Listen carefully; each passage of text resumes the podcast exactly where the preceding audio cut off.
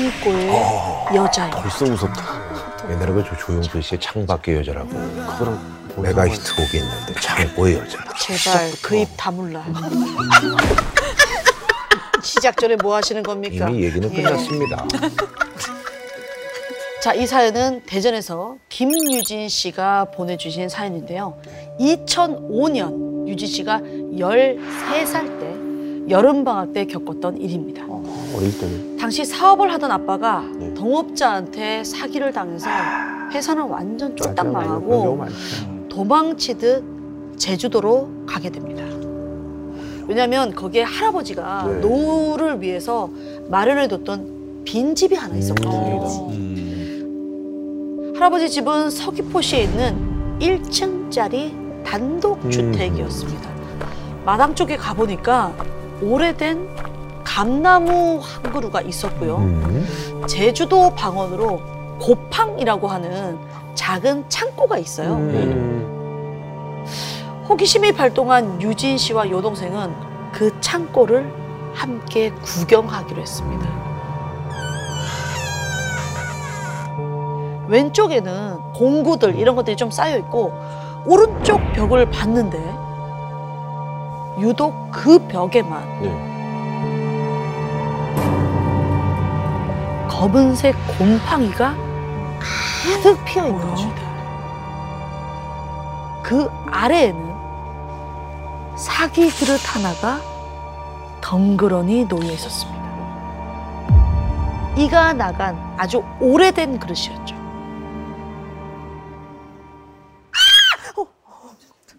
갑자기 뒤에 있던 동생이 비명을 지르더니 창고 밖으로 막 뛰쳐나가는 거예요. 동생이 서 있던 그 창고 구석을 가보니까 발톱이 다 빠진 고양이가 아이고 고양이. 눈을 치켜뜬 채로 야생 고양이. 죽어 있었던 거예요. 아, 죽었어요. 오. 유진 씨도 그 고양이를 보자마자 불이 났게 아이고, 밖으로 아이고, 뛰쳐나갔습니다. 음. 그리고 곧바로 아빠한테 이 이야기를 했어요. 네. 아빠는 창고로 와서 고양이를 이렇게 보시더니 아이고 불쌍한데 음. 우리 음. 같이 마당에 묻어줄까? 그렇죠, 그렇죠. 아이들도 이렇게 있으니까. 얘기를 하셨어요. 예. 네.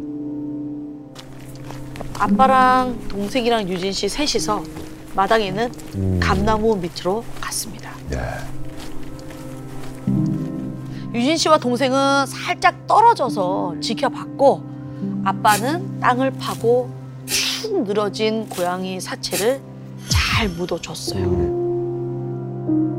그날 밤 찝찝함을 떨쳐낼 수 없었던 유진 씨는 부모님과 함께 안방에서 자기로 음, 했습니다. 네. 잠이 든 지 얼마나 됐을까?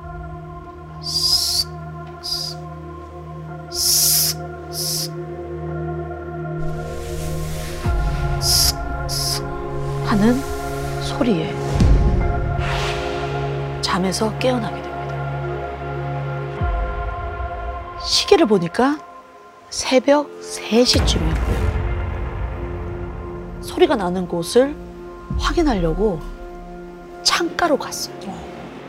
그곳에서 믿을 수 없는 광경을 목격하게 되는데요.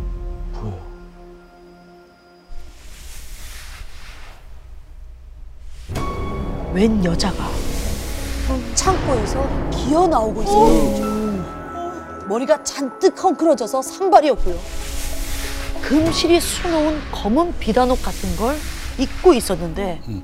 그 여자가 입은 검은 비단옷이 바닥에 쓸리면서 계속 쓱, 쓱 이런 소리가 났던 겁니다.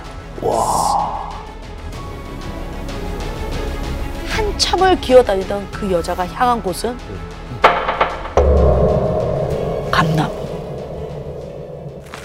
그 여자는 흙을 마구마구 파내기 시작했어요. 그 자리는 바로 고양이 사체가 묻혀 있던 곳이었죠. 그리고 곧 들려오는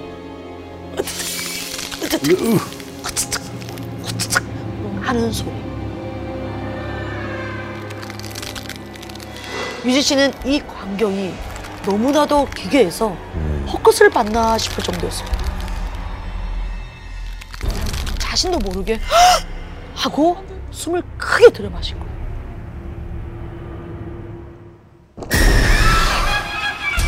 그리고 마주한 그 여자의 얼굴은 입 주변에 검붉은 피가 덕지덕지 눌러 붙어 있었고요. 짐승의 눈처럼 어둠 속에서도 빛을 내뿜고 있었는데요. 가장 끔찍했던 건 그 여자의 얼굴이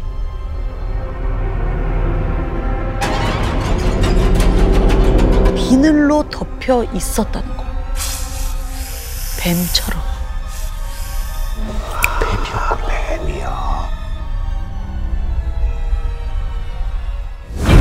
그 여자는 빠른 속도로 유진 씨를 향해 기어오기 시작. 비늘로 뒤덮인 손이 급히 닫은 창문에 미끄러져서 내렸고 유진 씨는 비명을 지르면서 일어났어요. 너무 끔찍한 악몽이었죠. 근데 며칠 동안 연속해서 꾸게 되는 아이고 거예요. 악몽에 시달리는 유진 씨는 결국 엄마에게 이 사실을 털어놓게 됩니다. 말해야지. 엄마는 집이 낯설어서 그런 꿈을 꾸는 거라면서 대수롭지 않게 넘기셨습니다. 유진 씨는 밤마다 또 악몽을 꿀까봐 벌벌벌 떨면서 안 자고 버티기 시작했어.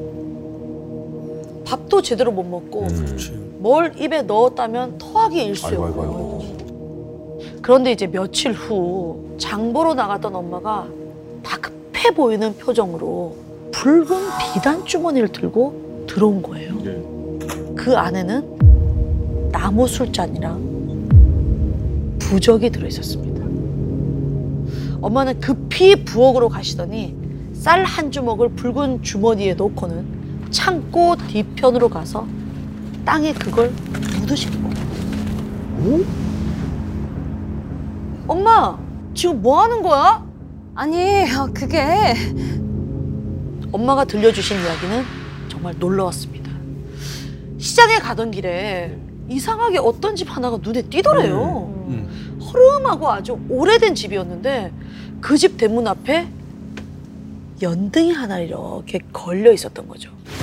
그런데 그 연등을 본 순간 엄마는 이제 뭐에 홀린 것 마냥 아. 너무 자연스럽게 그 집 안으로 스르르 이제 들어가게 됐대요.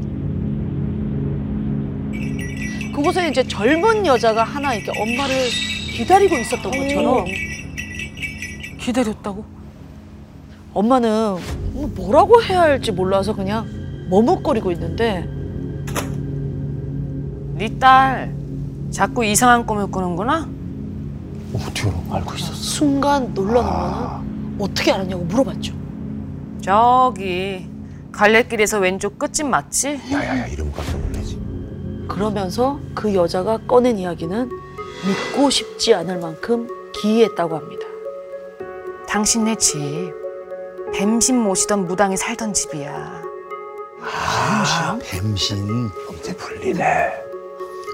원래 그 무당한테 딸이 하나 있었어. 그 딸이 뱀신을 이어받아서 모셔야 하는데 음. 그 무당이 죽고 나니까 그 집 딸이 다 내팽개치고 육지로 도망갔잖아. 심지어 그 딸이 제대로 된 제사상 하나 안 차려주고 창고에 딸랑 밥 한 공기만 차려놓고 그냥 가버려서 뱀신이 엄청 화가 났다는 아, 거예요. 그럴 수 있겠네.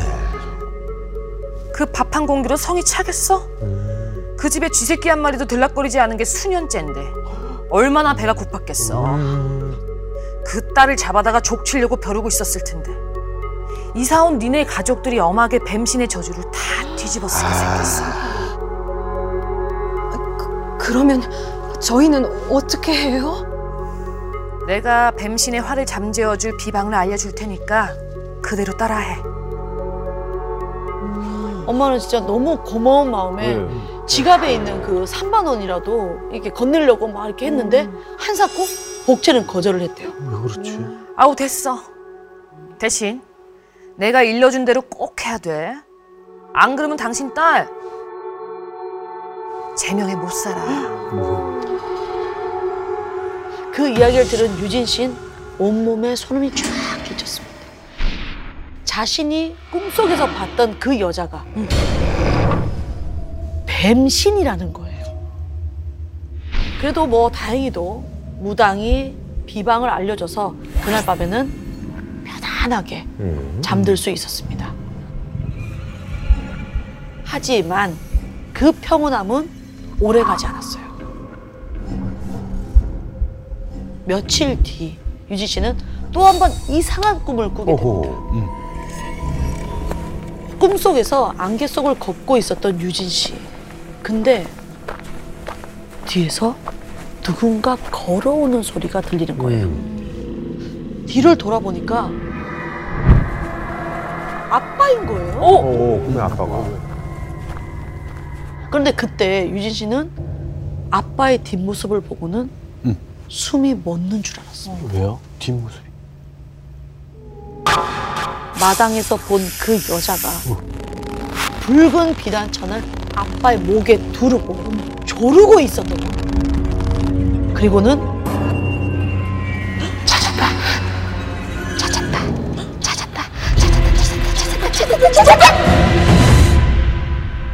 이렇게 얘기를 하는 겁니다.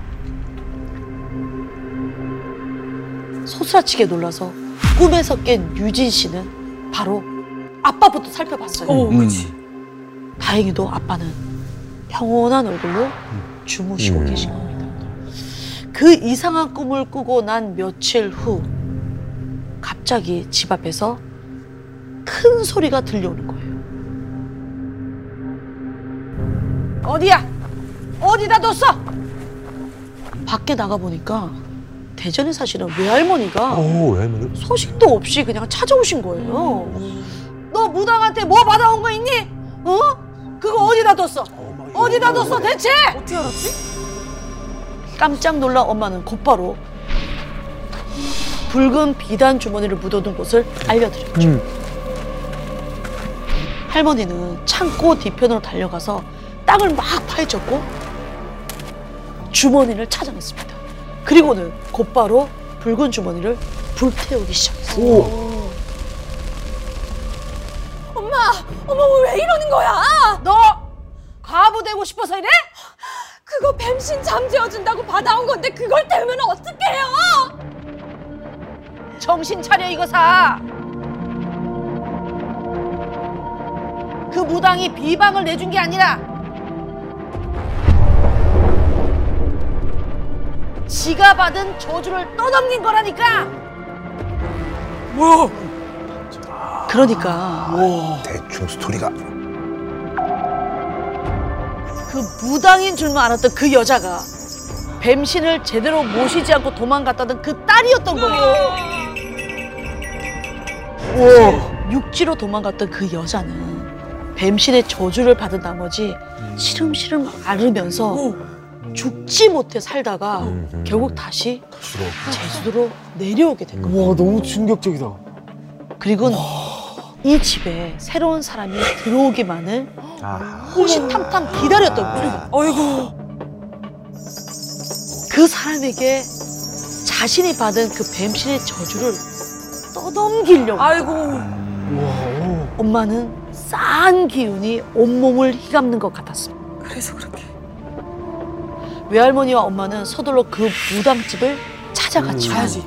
머리 잡아야지. 이미 그곳은 텅 비어 있었고요. 급히 떠난 흔적만이 남아 있었을 뿐이었습니다.